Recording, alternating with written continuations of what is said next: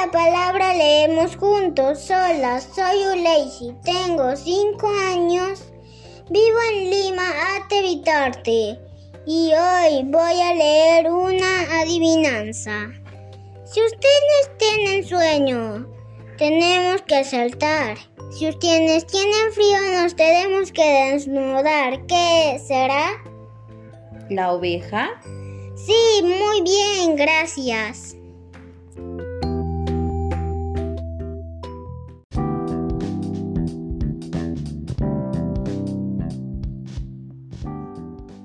Ayúdanos a llegar a más niños y niñas para hacer de ellos un agente de cambio.